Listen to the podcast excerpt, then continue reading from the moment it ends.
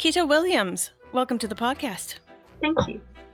Uh, so this is a bit of a strange recording for, for me this evening. It is uh, twelve thirty a.m. here in Canada, and uh, you're joining me from Australia. Yes, from uh, just a bit north of Brisbane. All right, excellent. And uh, you're a marine biologist, so I guess that means that you've almost always lived by the coast. Uh, yes, I was. I was lucky to grow up um, about half an hour away from uh, the coast, uh, easy driving distance to a lot of beaches, and I used to spend a lot of time as a kid looking in rock pools and uh, finding some really cool creatures, which is kind of what sparked my interest in marine biology. Yeah, it's really cool. I mean, a lot of kids, when they when they they're thinking of careers, you know, growing up, they think, you know, I want to be a marine biologist. It's a very common thing for a child to have, um, I guess, a sense of curiosity about the ocean. Is that really what got to you? Yes, well, I, I think there was kind of uh, two influences. So as a little kid, I really loved watching The Little Mermaid, the movie. It just sparked my imagination so much. So there was that influence, um, a movie that I just loved and watched over and over again. Um, and then when when I was a kid, I, I distinctly remember looking in a rock pool, and my sister had found this funny uh, sea slug called the sea hare. Um, and I'd just never seen anything like it before. It was this sort of soft, squishy thing, and I, I knew that there were there were slugs and snails um, on land, but I hadn't really known that there were uh, marine ones. And I remember thinking how amazing it would be to study something like that as a job. And so that's kind of, again, those two interests, I think, combined as a kid and made me want to study marine biology. What kind of comments do you get from other grown-ups when you tell them that you're a marine biologist? Um, well, generally a, a bit of interest. In Australia, everyone's aware of issues like coral bleaching and, um, you know, everyone is interested in the Great Barrier Reef and, and do care about marine life. So um, people are generally interested, um, but, but particularly are aware of uh, like, think issues like coral reef bleaching, but maybe don't know too much about what other things marine biologists study, because there's there's just a huge uh, amount out there that people study, from um, you know particular animals, from fish to things like sponges and seagrasses and all kinds of um, of different topics. The thing that uh, most excites me about the fact that you're here is because I'm actually planning to move to the East Coast um, sometime next year, depending on the pandemic and everything. Yeah, uh, sure. and, and I know nothing about the ocean. I mean, I know a little bit. I've seen it. I've I've, I've been to Portugal. I've been to France. I've seen the, the Atlantic Ocean. But I don't know much about its creatures. And you just mentioned the word seagrass. I don't know what that is. Um, so I want to ask you a ton of questions about that. Uh, let's actually start with seagrass. What exactly is seagrass? Uh, well, it's, it is what it sounds like. Um, there is a whole lot of um, different varieties of seagrass in the ocean, and they, they form these meadows underwater. They are actually called meadows. And um, they're places where, um, for example, Uh, very young fish will spend a lot of time um, in the early stages of their life. There's uh, things like stingrays and uh, lots of snails and all kinds of different animals will be in the seagrass. So uh, that's not, not something that I study particularly, but a lot of people do study seagrass, and it's kind of um, an important part of a marine environment. So there are places uh, not far from where I live that there are important seagrass meadows um, that, that are well studied, and, and things like how The, the seagrass might get disturbed when there's development on the coastline, and what that can do for the animals that live there and or pass part of their lives in the seagrass. So there's all these interesting environments um, that form part of the marine environment that a lot of people don't know about. So like seagrass, like uh, mangroves, which are very important, um, and there's a heck of a lot of mangroves in Australia, so they, they are a really important part of ecosystems as well. So there's a heck, heck of a lot that marine biologists can study, um, aside from the things that people usually imagine, like dolphins and whales and, and stuff. Yeah, exactly. Uh, quick question. Is seagrass green? Yes, it is green, yes. Oh, it is. Okay. For some reason, because it's in the ocean, I was imagining that there, it might come in various colors, like red and blue and purples. And there's a lot of color in the ocean, isn't there? There is. And, and lots of algae can come in, in amazing colors, um, different reds and, and sort of olives and um, really lovely greens. So that's, yeah, that's a lot of variety. Yeah, it's pretty fascinating. Um, you specialize in one thing in particular, which is sponges. I don't know anything about sponges. Why don't you tell me maybe what exactly it is that you studied?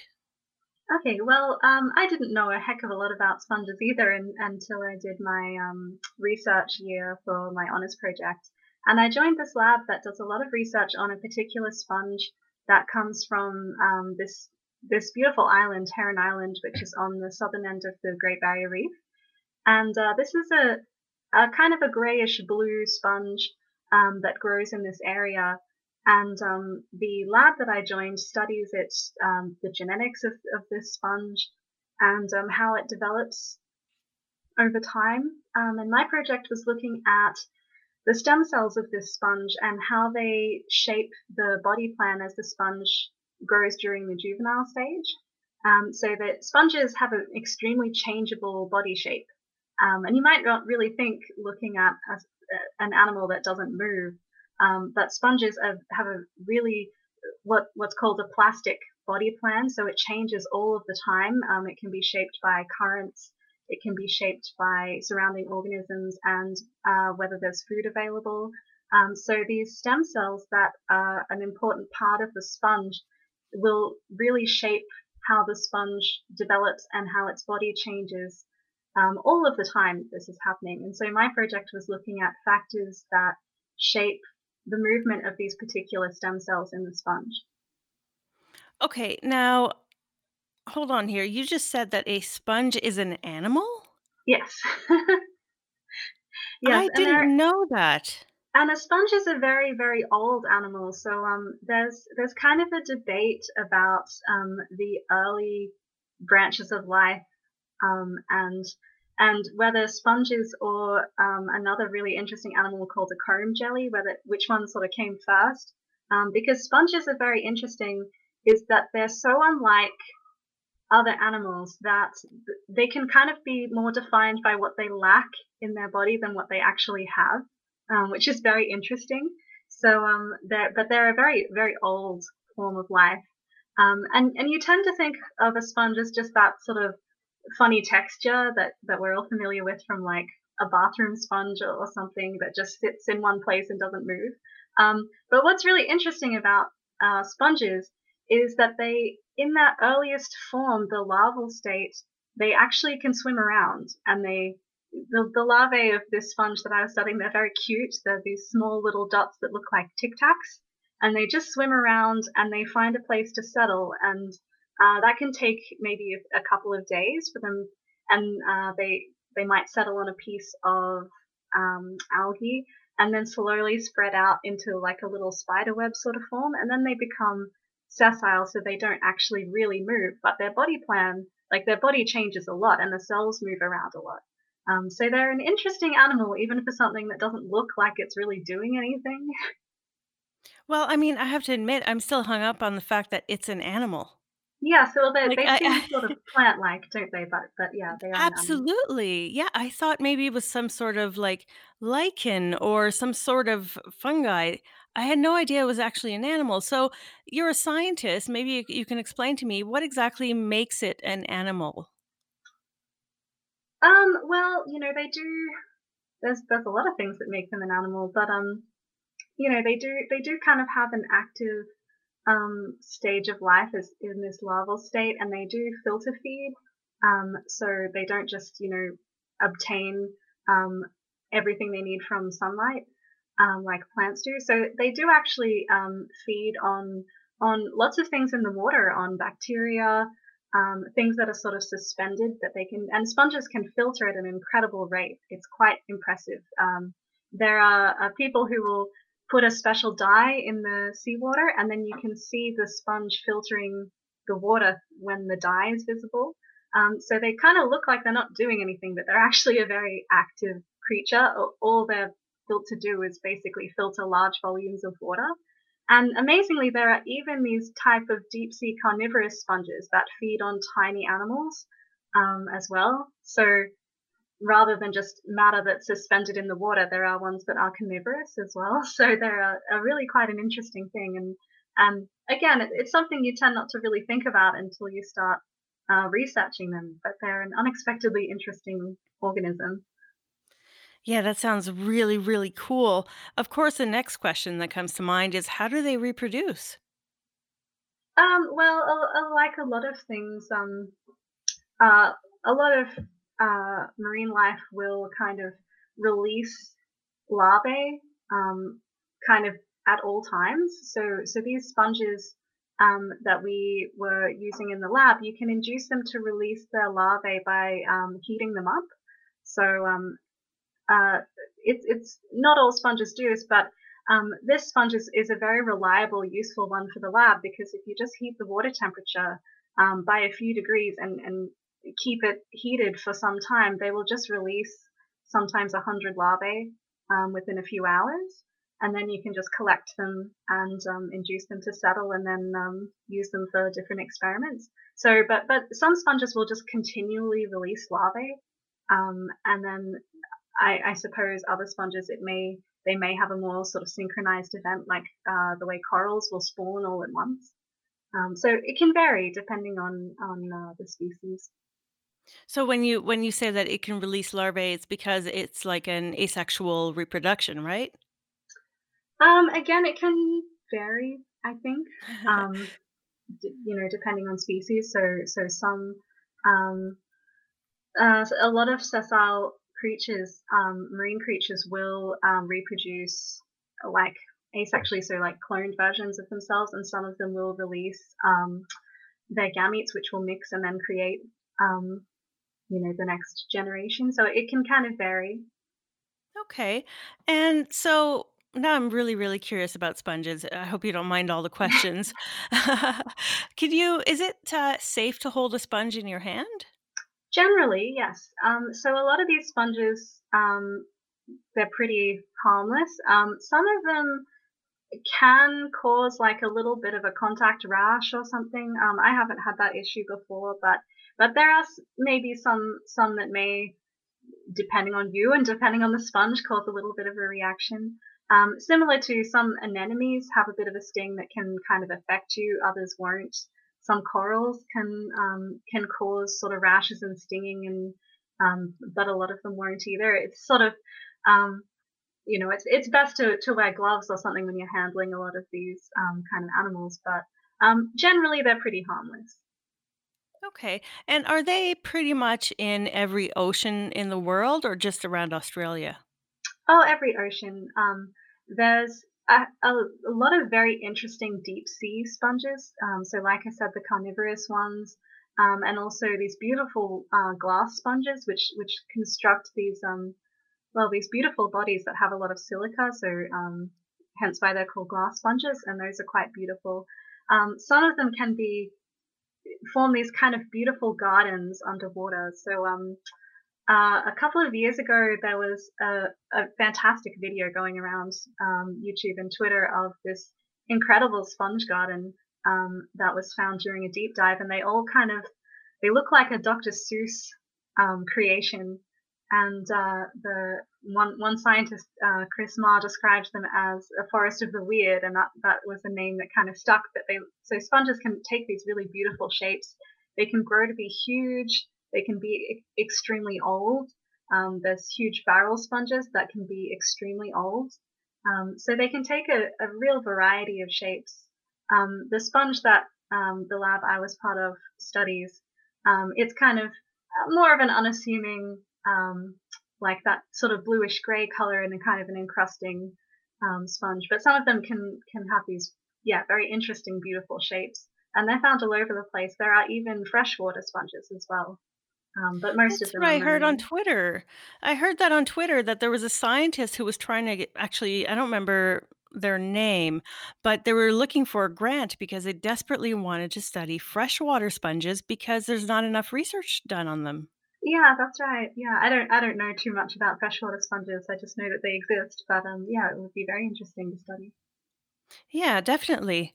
Um, so I want to ask you a few more questions about uh, sea creatures. I have to admit, uh, one of my biggest fear is the jellyfish, because I I'm terrified that for some reason I'd probably react to the sting or something. You know, it's it's irrational. Um, well, I'd, say I, it's, I'd say it's not irrational. In in Australia, we do have some some rather scary ones, um, like the box jellyfish and the irukandji. So they you're unlikely to come across them, but they can be dangerous.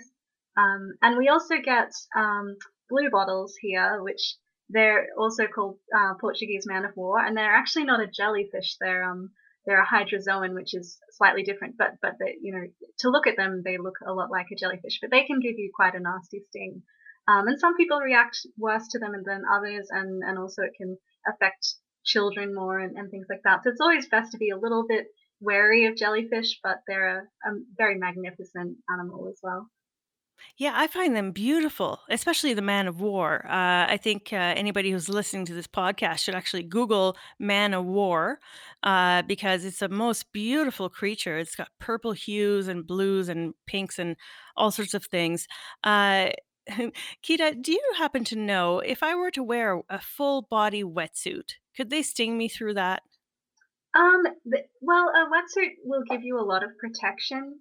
Um, I've gone snorkeling before wearing what is called a stinger suit in Australia, which is quite thin. It's not as thick as a wetsuit, but it will cover your whole body. Um, and that, that will protect you from things like blue bottles, the, the Portuguese man of war, um, and other jellies. Um, as long as you can avoid sort of direct contact with the skin, it's usually fine. Um, if you're, if you're really unlucky, um, then it's possible that, you know, a, a stray, um, tentacle could still get in, you know, in part of your suit, but you'd have to be very unlucky. So as long as, you know, most of the time, unless there's really particular conditions and there's a heck of a lot of jellyfish around, it's unlikely that you'll come across one. Um, but yeah, sometimes there are, are conditions where there's a lot of them at once. Yeah, I've heard about that. I know that in Portugal, they they close the beaches if there's if they even see one uh, yes. Portuguese man of war because they're so dangerous. And well, they've I, actually started seeing them in on the east coast too of Canada. Oh wow! Yeah. Well, mm-hmm. well, I actually went out last week looking for them because um, uh, there's a few beaches near me where if if a lot of these Portuguese man of war start washing up in large numbers. You can also find this very beautiful sea slug that feeds on them. Um, so it's known as a blue dragon. And they're a really tiny sea slug, but they look sort of blue and silver, like they have these little wings. Um, and and they wash up sometimes at the same time. So last week I was out looking for blue bottles and for these blue dragon um, sea slugs as well, but I didn't manage to find any um, of the sea slugs. I have found them uh, last year. Around this time of year, so I'm hoping that again the conditions will be right and I can find some. Um, they're very tiny, like the size of your fingernail, but they're a very beautiful, very interesting animal.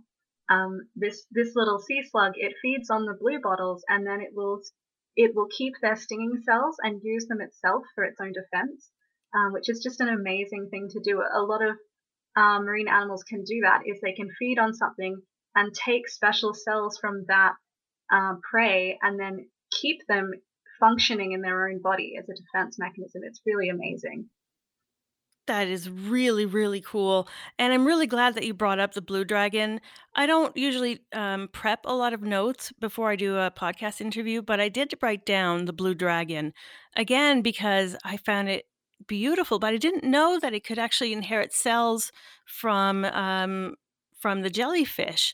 Uh, and that it's common. I didn't know that. And I wonder well, too if there are, I wonder if there are practical applications like in uh, biomimicry or biodesign to kind of use that research to apply to humans. Yeah, I'm, I'm sure it is. Um, there's a lot of uh, interesting research that can be done.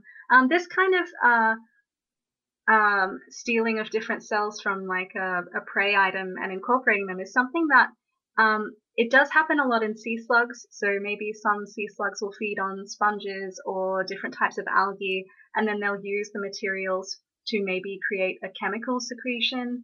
Or um, sea hares will can create their own ink, a bit like an octopus creates ink. Um, but they, they'll kind of use it from uh, the algae that they feed on. So they might produce a kind of a purplish reddish ink um, if they feel threatened as a deterrent, or maybe it has a chemical that um, you know potential predators don't like. So there's a lot of this really interesting um, behaviors that a lot of um, different sea creatures can do. And, and so you do find it in sea slugs um, a fair bit. It's, it's really interesting. Yeah, it's definitely it's definitely curious. I mean, the ocean holds such um uh, I mean, it's gigantic, right? I mean, i- Yeah. it is there, there are creatures in there that we still haven't really discovered, I don't think, and and that we're still identifying new species of of, of little creatures, microscopic creatures. Um, I know for a fact that marine tardigrades have not been fully documented in Canada, Yeah. so I can Yeah. only imagine what it's like, you know, underwater. And I- and I think that's why I'm bringing up, you know, a variety of topics because, you know, like the jellyfish thing is something I'm terrified of, but at the same time, there's a fasc- fascination with with the jellyfish because Yes. what unique what a unique creature it is. Yes, and, and again, a very old one. Um, and and what's interesting is that um, when you have animals that have a really strong venom, it can be very useful in medicine to study, um, you know, how it affects the brain and how it affects, um, you know, your nerves, and and it can be used for, um, I, I imagine, lots of different applications, but but um, determining how to treat pain in in in uh, you know lots of different um, scenarios, and uh, there's there's just so much room for practical research into. Um, one example is uh, barnacles. So, um, as most people would be aware of what barnacles are, they kind of they they're actually a kind of crustacean, but they encrust lots of different um, surfaces, so rocks or say a jetty or something. Um, but they actually secrete their own kind of glue, and it's incredibly strong glue. Um, so that even after the, the barnacle actually dies, its shell will kind of stay attached to whatever it was attached to. And so there is research into that kind of glue because it could be used for things like dentistry. Um, and so, yeah, there's a lot of really cool stuff that uh, different animals do, um, marine animals, that, that's really useful for in a lot of different ways. It's, it's very cool. Absolutely. Uh, venomous creatures. There are many of them in the ocean, and like you said, like you know, their venom is interesting. Um, what is it about so venomous creatures? I think in mostly in um in snakes, perhaps they tend to be more colorful. Is that the case with the ocean? Um, It's hard to say, just speaking generally. A lot of um, a lot of animals do try and kind of advertise the fact that they're toxic or venomous, um, and a lot of that is communicated through color, um, but o- of course we have to remember that the way we see color can be very different to how a sea creature sees color, um, because colors change in the water. Um, so you know red disappears um, quite quickly um, at depth, and and so um, sometimes a, a fish or something that to us looks really brightly colored might really look quite drab or almost invisible to another sea creature as well. Um, so there's interesting research into color vision in different um, sea creatures because it's actually can be very different to how we perceive color. Um, but yeah, a lot of things will advertise that they're not going to be good to eat. So s- a lot of sea slugs, for example, will be extremely gaudy, bright colors and patterns. Um, and that that may communicate that they're either sort of toxic or have some kind of chemical defense, um, or that uh, they're maybe mimicking something that does have that kind of defense. Um, so yeah, it, it depends on the animal, but some some some fish that are venomous actually aren't super brightly colored. Like um, stonefish can be very brown and kind of yeah, you could easily step on one um, because they're they're not obvious, but they do have a very potent venom. Um, so actually, a while ago, my sister and I were looking in a rock pool, and she found a kind of a white thing which she thought might be a shell or something. It turned out to be a fish, um, quite a small fish, but it, it looked a bit like a stonefish. So we very carefully caught it in a container without touching it, um, and took some photographs. And then it turned out it was a scorpion fish. So they do have a kind of a venom, and they're related to stonefish. Um, so we were very lucky we didn't touch it. We were trying to be extra careful. Um, but yeah, they can sting you. But this one was mainly white, um, with some kind of mottled patterns on it, and um, they'll Wow. only kind of sting you if you accidentally stand on it or grab it with your hands, really. Um, so it's just as a as a defense. They're not sort of trying to be aggressive, you know. Um, but yeah, it was a, it was an interesting find, that fish, but I'm I'm really glad we didn't touch it. What's interesting about uh, what you just said is that you mentioned that you were rock pooling, and that's something that I really want to do when I move out to the East Coast, again, because I really want to explore the landscape. I want to explore the creatures. Um, explain to me a little bit about what, first of all, let's let's just tell people what exactly is rock pooling. Um, well, that's uh, uh, just a, a casual name for looking at rock pools and, and things on the shoreline at the beach. Um, some people also just call it tide pooling. Um, depending on where you are in the world, you might say tide pool rather than rock pool. Um, so at low tide, when there's rocks and um, sort of shallow areas exposed, you can find a lot of really interesting things um, and sort of wander along and look for shells, um, bits of seaweed, you know, anything you like. Um, but it's something that I've done since I was a kid. I've always loved looking in rock pools and trying to find different animals. Um, so sea slugs, if you're if you're lucky. Um, Near where I live, they can get quite big. There's a type of sea slug um, called the sea hare because they look like they have little ears. Um, and they're always really fun. Um, different kinds of crabs, sometimes um, things like um, uh, sea urchins, um, starfish. You know, it kind of depends on where you are as to what creatures you'll find. Um, but it's it's a lot of fun. So I always like to take a bucket, maybe a spoon or something to, to sort of lift things up. Um, and have a look without directly touching them. Um, another good thing to take is maybe just a small container and a paintbrush. So if you lift up a rock and flip it over, maybe you'll find something interesting on the bottom of the rock, like a little brittle star, and you can you can kind of gently get it off with a paintbrush and put it in a container and have a good look at it. Um, so there's just a lot of fun things you can do. Um, there's people who like to go and look at rock pools, um, maybe as it's just getting to dusk. Um, because you might see some different creatures, and if you bring out a black light, some things will kind of look very different, or um, different anemones and things can be very bright under a black light. So there's a lot of different ways that you can check out uh, what's going on in rock pools. I wonder if that's also the case with the East Coast of Canada. I mean, I know that um, I was uh, I did an interview with Kelly Brenner, and she did mention something about the uh, the the uh, sea slugs and, you know, finding all sorts of little creatures, even in the wintertime. Um, I wonder if on the East Coast with the with the black light, if, if that would also show up, you know, if some creatures would show up there too. Yeah, I'm sure they would. It, it would um, it would be interesting to find out what. Uh, are the common species around there. Uh, a good place to check out what can be near you is to go on iNaturalist, um, and you know you can you can have a look at where your nearest beach that has sort of exposed rocks and things at low tide, um, and see what kind of species people might be reporting in that area. Um, so it can oh, it can be idea. surprising. You know, some of the beaches I've been going to for years and years, occasionally you stumble across something you've never seen before. Um, it's It, it's good fun. You know, this week I found a crab that I've never seen before, a really big one um, that kind of plays dead as a um, as a defense. Even though it looks kind of scary with these big claws, it just kind of sits there and, and doesn't really react if you if you sort of gently touch it.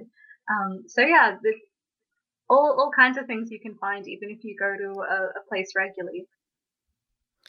Uh, one of the things that I'm really used to doing, or that I've started doing in, in recent years, is collecting fresh uh, freshwater pond water. Uh, so usually in the spring, I'll, I'll grab a big jar and I'll collect, you know, a little bit of the, the dirt, a, little, a few stones, um, a few little underwater plants, and I'll create like a, a freshwater jar, and I'll put it by the window, and I like to observe the life, um, you know, that occurs in there.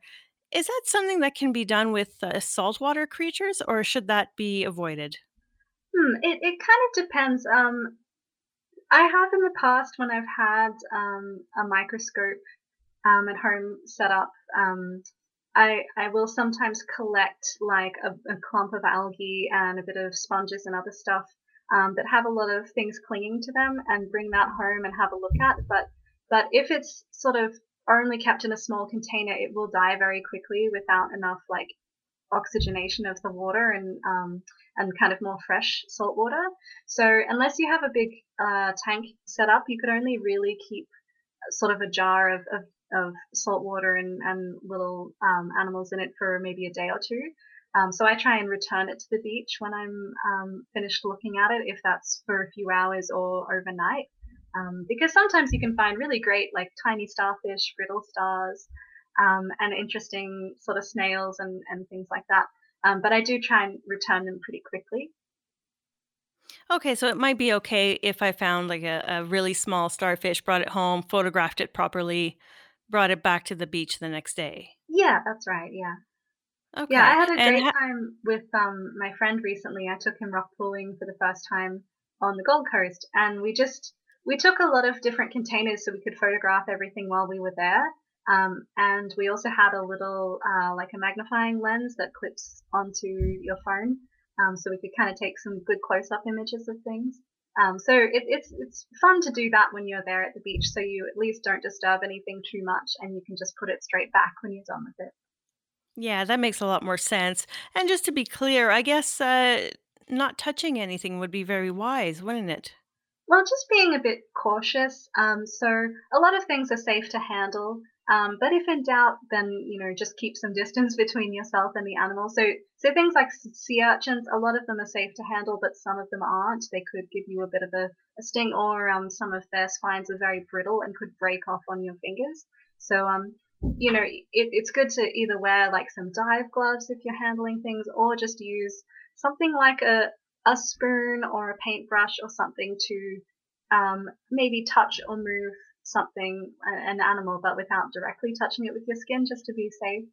Um, so that's why it's always good to bring some some extra tools with you, I think, when you're going rock pooling. Yeah, I'm really excited to actually try it out. I think it'll be really interesting. You know, as somebody who is obsessed with microscopic life in the freshwater ponds of, of Ottawa, um, I think it's going to be really interesting to see what I can find in the ocean.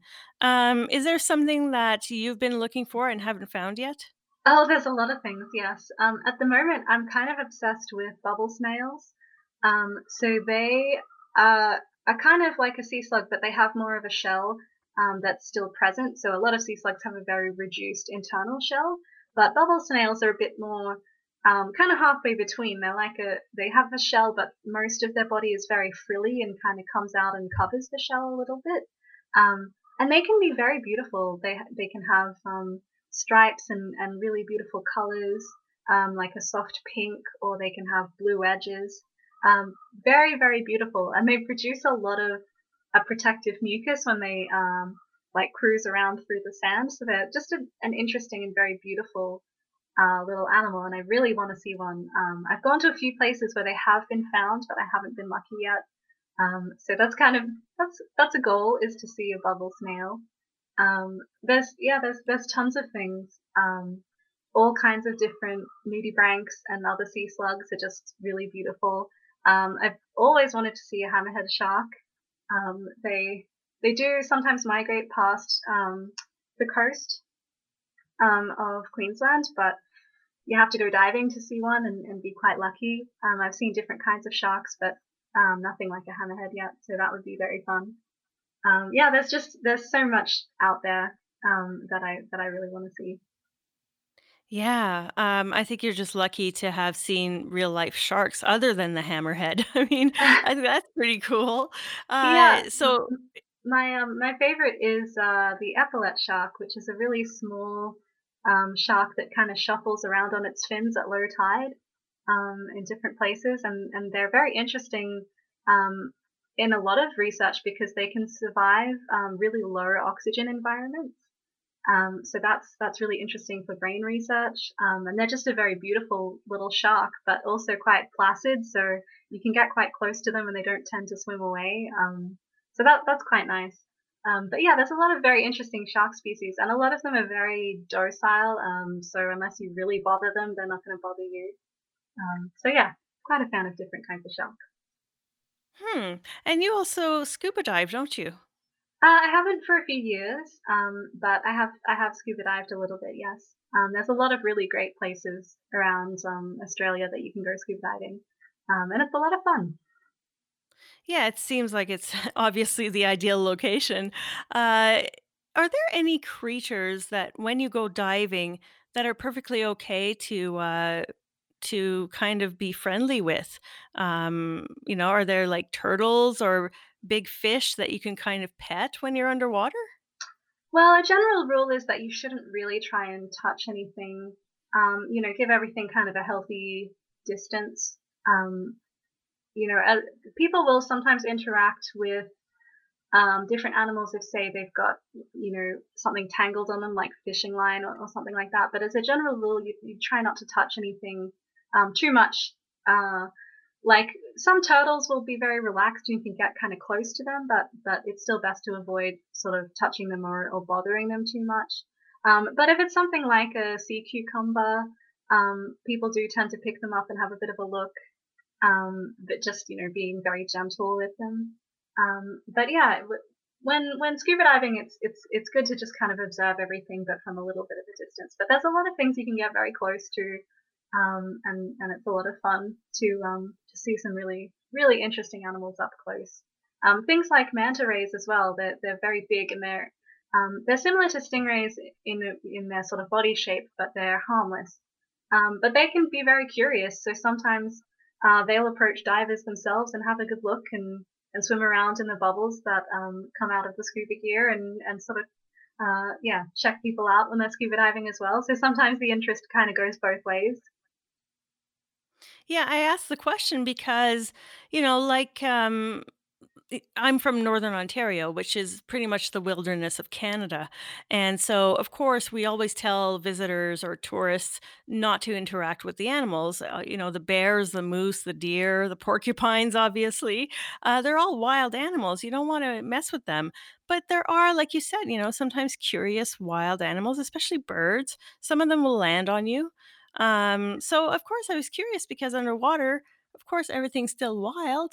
But like you said, sometimes animal curiosity is is normal. They're just going to come right up to you, don't they? It is, yeah. And um, and it's interesting that, um, you know, there's things like manta rays will, will definitely come and have a look.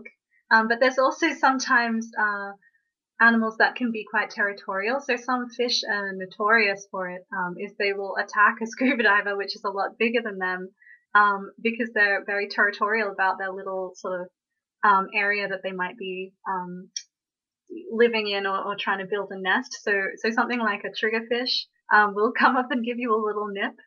Um, and uh, some of them have kind of a big territory range that you, you might not be aware of if you just casually swim over it. And then you'll have this fish chasing you and getting up in your face and trying to trying to give you a little bite. Um, which, yeah, so it, it's funny that sometimes you you might try not to interact with something, but it might try and interact with you.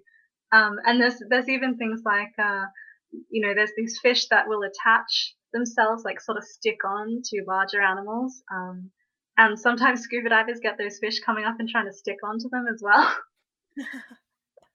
That's that's actually really adorable. I think I know exactly what fish you're talking about. They're in all the whale documentaries, I think. So, yeah. yeah. um, uh, Keita, I wanted to ask you, how are the reefs doing? Um, well, it varies. I mean, obviously, climate change is a, a huge issue. A lot of um, a lot of reefs do have um, serious coral bleaching events that happen. Um, it can vary with patterns like um, El Niño, La Niña um, events. Um, so, you know, there's there's a lot of concern about um, the Great Barrier Reef, and different parts of it are, are sort of doing okay, and and some parts of it are really struggling. Um, and, and things like storms can come through and also cause a lot of damage. So it, it kind of varies. Um, but, you know, we need serious climate action from the governments to kind of um, prevent a lot of the, the damage that is happening. Yeah, I've seen, I think, all the the Netflix documentaries on the topic. There was one, I, I can't remember the name right now, but it was really excellent. I didn't know anything about coral bleaching until I saw that documentary. So I, I would definitely advise the listeners of this podcast to go check out the documentaries on the ocean um, on Netflix to learn a little bit more about that. And I think the reason I asked you that question is because I know you studied mostly sponges, but I'm curious if um, the coral bleaching affects, obviously it must affect the other creatures. Like uh, or how are sponges affected by climate change? Uh, it can be hard to know because, again, um, sponges can be a little bit understudied, I think. It, it kind of depends, but but um, corals are like um, they provide so much of um, the environment for, for other animals. You know, they, they provide all of the um, the structure that that um, everything is sort of built around. So they're incredibly important. And if, if the corals are um, not doing well, if, if they're dying or they're um, bleaching in, in sort of yeah large areas, then it can of course affect all of the other animals that rely on um, on the corals as well. So it's it's kind of it can be it can be hard to know. You know, there are areas where sponges dominate. You have these sort of sponge gardens, especially in sort of deep sea areas, um, and those shouldn't be too badly affected. But of course, um, you know, the shallower um, coral reefs, uh, you know, it could be a lot of um, issues for a lot of different creatures. Okay, yeah. How is it in your specific area? How how's the reef near you? Um, well, it's it's hard to know. I, I don't I don't go out and scuba dive um, too often, so I'm not sure um, the reefs closest to me. From what I've seen, they seem to be okay. Um, the people I know that do go out and, and check them regularly, there are organizations like Coral Watch. Um, I think the the reefs kind of close to the Sunshine Coast seem to be doing all right for now, um, but some parts of the Great Barrier Reef have, have really had it rough in the last few years, like kind of back-to-back bleaching events, um, and it can take a long time to recover because um, corals grow and, and build slowly, um, and so if, if whole areas are, are hit really hard, it can take a very long time for them to recover, um, and there are efforts that people make to um, to kind of help mitigate that, but it is, it is a big problem. Do you find that um, since more information has come out about the damage to the reefs, that Australians in general are perhaps a little bit more environmentally conscious now? Yes, I mean, a lot, a lot of people are very aware of it um, and, and concerned about um, our reefs and, and concerned about um, a lot of the marine environment, but um, we, we really do kind of still need that to translate into government action, because a lot of the time um, the Australian government really kind of isn't doing enough to um, prevent um, climate change from happening, and, and or, or sometimes, you know, there's there's effort being put into things that that maybe make a small difference but not really a big difference in the long run. So so um, yeah, there's there's different efforts to maybe Uh, help in particular areas, but overall I think um, Australia kind of needs to to do a bit more um, to, to protect the reefs. Yeah, it sounds like the governments around the world could actually probably do a lot more. Yeah. Um, it's definitely not just Australia. Uh, I wanted to ask you before we go, because uh, we have a, a you know a little bit of, of time left. Uh, I wanted to ask you about tardigrades, because I know you're yeah. a huge fan of them. Oh, I am. Um, one of the one of the questions that I did have for you, because I know that you've um, you've looked at land tardigrades, but have you also looked at marine tardigrades? Yeah, well, I've I've done my best, but I haven't been lucky enough to find one yet. Um, a marine tardigrade. Because they look so different to the terrestrial tardigrades. They have these really amazing feet. Um, they're just, yeah, quite different. They can have really spiky heads. You know, I, I've seen a lot of pictures of them and videos. Um, I'm very interested in them and I'd love to find one. Um, but it can be very challenging. Um, you know, I, I bought this uh, very fine sieve online that, um, you know, you can... There are, there are methods of trying to find marine tardigrades, so using fresh water to kind of shock them um, to maybe make them let go of sand grains, and then using the sieves to try and um, separate them from sand grains and then look at them um, under the microscope. And I've tried that, but I haven't quite found one yet. Um, but with tardigrades, it's, it's always the first one is the hardest to find, and then once you know what you're looking for, you will find them after that. Um, so once I found my first marine tardigrade, I'm sure it will get easier. Yeah, because it, it's funny. I was gonna. Uh, that's the reason I was asking, is because I wanted to know how to find them. It's one thing that uh, I'm really anxious to do, is find my first marine tardigrade, and I'm really looking forward to it. I'm going to keep looking. I know that they have been found on the east coast of Canada, so. Um, I think it's going to be one of those things where we just, you know, look through, I guess you look through the sand. Is that where you look? Yes. Well, it's, it's, um, I've, I've read a lot from people who do find them. Um, and I've Uh, I've tried myself, but I think it will just take a lot of time and patience. But I'd expect you could find them anywhere. Um, tardigrades really do get around. Um, they're in all environments, so I would I would assume that any beach would really have some.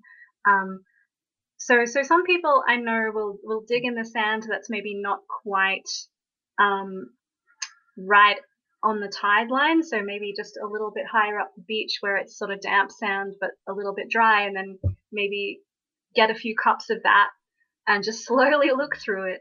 Um, and they, they can cling to sand grains, um, so it can be kind of hard to see them. And as, as with most tardigrades, if they're kind of pretty transparent, um, it can be hard to see them. Um, so a lot of the time, I think it's just having a Petri dish full of, um, you know, kind of spread out sand grains and then looking for movement and seeing what you can find. Um, so I have, I've spent quite a few hours looking for marine tardigrades, but no luck just yet.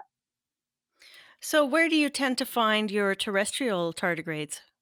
Um, well, sometimes in creek water, a um, little bit of sediment at the bottom of a creek um, is pretty good. Um, a lot of times moss, um, especially if it's moss that comes from, um, like if it's growing on a tree trunk or if it's on a rock, so there's sort of less dirt in it. I think it's quite, um, it makes it a little easier to find them. So just moistening some moss and squeezing it out, um, and then slowly looking for movement and um, finding tardigrades that way.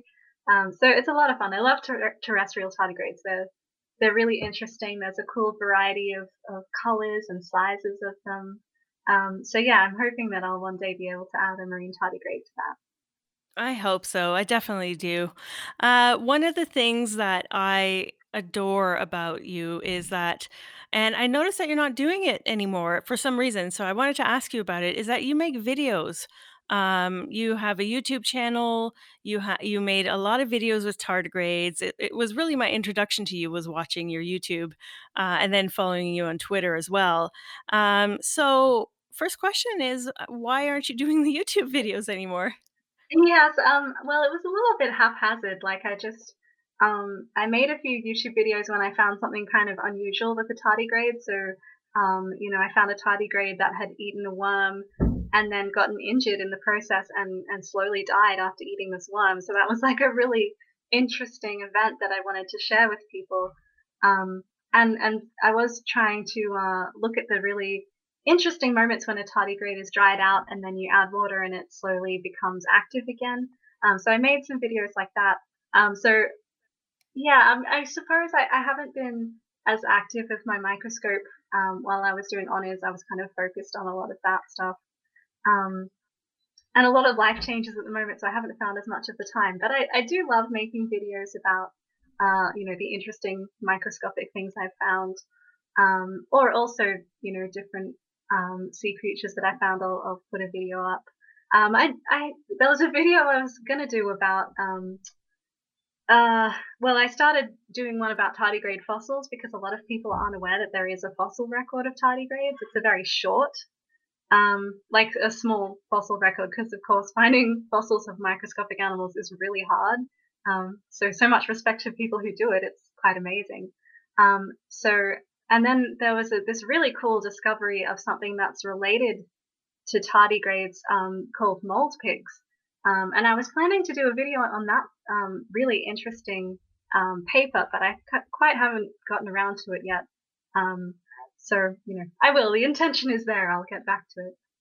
I would love, love, love to watch that video. I actually, it's funny because I interviewed a paleolimnologist, um, Doctor Melina, and uh, she was telling me about diatom fossils, um, which are how they study, you know, past histories of lakes, which yes. is absolutely fascinating. So I guess it would make sense that there would be tardigrade fossils. Yes, and, and it's it's quite amazing because sometimes uh, they're found in amber, um, and then there's there's people who also study phosphatized um, little microfossils as well, which is an interesting kind of rare process that happens. Um, and then they look at them with a scanning electron microscope, and it's a, a kind of a really interesting process, but I'm quite amazed by the people who do that kind of research. It must be very interesting. Um, so yeah, it's, it's you wouldn't really expect that there are people studying fossils of microscopic animals, but there are, and it's it's incredibly interesting. And this recent find of mold pigs was, um, I think it was the Dominican Republic. They they found this amber with a heck of a lot of them. Um, and and what's interesting is that they're believed to be extinct, um, and but they're quite similar to tardigrades in a way. So so it's surprising that they haven't persisted, or at least haven't been found. Um, if they have survived, maybe they were just you know confined to a very specialized environment. Um, but yeah, very interesting. Absolutely. Well, one of the reasons I was asking about the YouTube is because I find that you have a keen talent for communication. Oh, And thank I you. know that, you know, science communication is a really hot topic right now. It's huge. It's a growing, uh, it's a growing, I was going to say industry, and I guess I would be correct in saying so, uh, that it, it is a growing industry. And I'm, I'm just wondering, is that something that you enjoy doing? Is that something that you um, aspire to do more of? Um, yeah, I, I mean, I love talking to people and, and sharing um, the, the cool things that I've learned, um, although I know it's not necessarily um, an interest that everyone shares. Um, but yeah, I think it's it's great when when scientists uh, talk about their research or talk about their passions, um, and it, it it's very good for the general public to to hear about all the interesting research that that's happening, or to get a greater understanding of um, different topics. But it, it can be um, a little bit tricky to do effectively. So I wouldn't necessarily call myself a science communicator. Um, more that I, I'm, you know, a fan of, of lots of uh, research, and I like to talk about it, and I like to share my interests. Um, but it's a, it's a difficult thing to do well for, for science communicators. And um, and uh, yeah, there's a lot of people on, on Twitter who have sort of a, a large outreach and, and like to really engage with people. Um, and I like to engage as well. Um, and, and I would like to do more sort of videos and, and be a bit more involved um, as well. So yeah, something I, I will sort of I do plan to do a bit more of, yeah. Well, I have to admit, I, I would love to have you back on the show, just because I feel like we've only touched the surface of of what is marine biology, and what is what are this all these sea creatures. And I, what I hope, Kita, is that I hope that you get invited to do other people's podcasts and do more media interviews, because again, I really think that, you know, like you said, there are people who are gifted at commun- communicating their passions and interests. And it's hard to communicate science in a way that is understood by non-scientists. Yes, and I and I think sometimes when when you're uh, you you really pursue an interest a long way, um, it it can be easy to forget that a lot of people are unfamiliar with things that you tend to take for granted. Um, so, for example, when I, I took my friend rock pooling for the first time, um, He'd, he'd never really seen a brittle star or something, which I just completely take for granted. I've seen them for such a long time. Um, and he was so fascinated by things like um, uh, seeing a hermit crab that was bright red, because he just didn't know that they could come in kind of bright colors like that. Um, or, you know, one that was kind of faintly blue. Or um, and, and I knew he'd never seen a sea slug before, so I was very happy to introduce him um, to quite a large um, sea slug. And, and so it, it's kind of fun, but, but yeah, you can... you can sometimes forget that there are lots of sea creatures that um, people just aren't really familiar with. Um, and, and uh, yeah, something like the fact that a sponge is an animal is, is, is a simple concept. But of course, if you've never really thought about a sponge, you know, why would you uh, know what it is really? Um, yeah, so yeah, it's, I, I it's certainly fun had not. to kind of share that knowledge with people. Yeah. I, I mean, like, like you said, it's, it's, uh, It's one of those simple things that I, I didn't even think about asking you if a sponge was an animal or a plant. I had assumed it was a plant. Yeah, so it's, well, it's easy to assume. There's a, whole, there's a lot of uh, marine creatures that do kind of seem a lot like plants. Yeah, absolutely. Uh, we have just a few minutes left, and I, you know, I, it would be horrible if I didn't ask you about one thing that is not science related. I do know that you play the piano, oh, and yes, I have yes. listened. I have listened and I've watched your YouTube videos, uh, you know, playing. I think it, you played Beethoven and, and uh, Ludovico. Um, and I mean, how long have you been playing? Because you're you're amazing. Oh, thank you. Um, I think I had started lessons when I was about seven. Um, and then after high school, I kind of stopped playing for a long time. Um, but I, I recently got a piano again. And so I'm I'm I've relearned a lot of pieces, and I've been learning new pieces, and it's just, it's really fun. It's a nice pursuit. Um, and I, I know my YouTube channel is a bit random. It has a, a strange kind of mix of videos and, and now piano videos, but, but I like, you know, sharing, sharing music that I'm, um, learning to play, and it's a lot of fun. Um, there's a piece I'm learning at the moment, um, that's, I've been playing every day for the last like four months. Um, and it's still very challenging. Um, but, but yeah, it's a lot of fun. Does music fulfill you in the same way as science does, or does it fulfill you in, in like a completely different way? Um, a slightly different way, I suppose. I, I just like, um, I like having a bit of a creative outlet.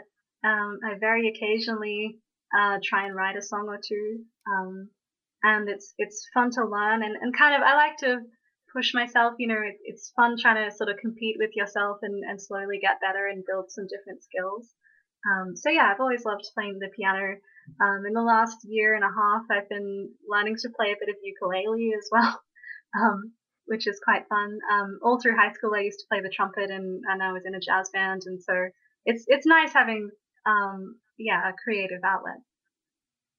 For sure, I, I totally know how that, how you feel about that. um, so what's next for you? Um, that's something I'm trying to decide at the moment. I um. Since finishing honors, I'm I'm kind of contemplating doing a PhD, or um, maybe trying to, to work in a different lab. Um, there's a, a few different places around Brisbane that are doing interesting research. Um, so I'm kind of, yeah, wondering what I should do next, um, whether I should keep pursuing research or just be involved in sort of more practical um, lab work at the moment. Um, so yeah, I'm, I'm not sure yet, but hopefully, hopefully something fun is on the horizon. And I'm sure that in the meantime, you're gonna you're just gonna keep exploring, aren't you? Yes. Wonderful. Well, Kita Williams, it was a pleasure having you on the show. I've learned a lot more about the cool creatures that live in the oceans. Um, so I really appreciate you taking the time to answer my cur- my curious questions. Yeah, thanks very much for having me. It's been fun. Absolutely. Thank you.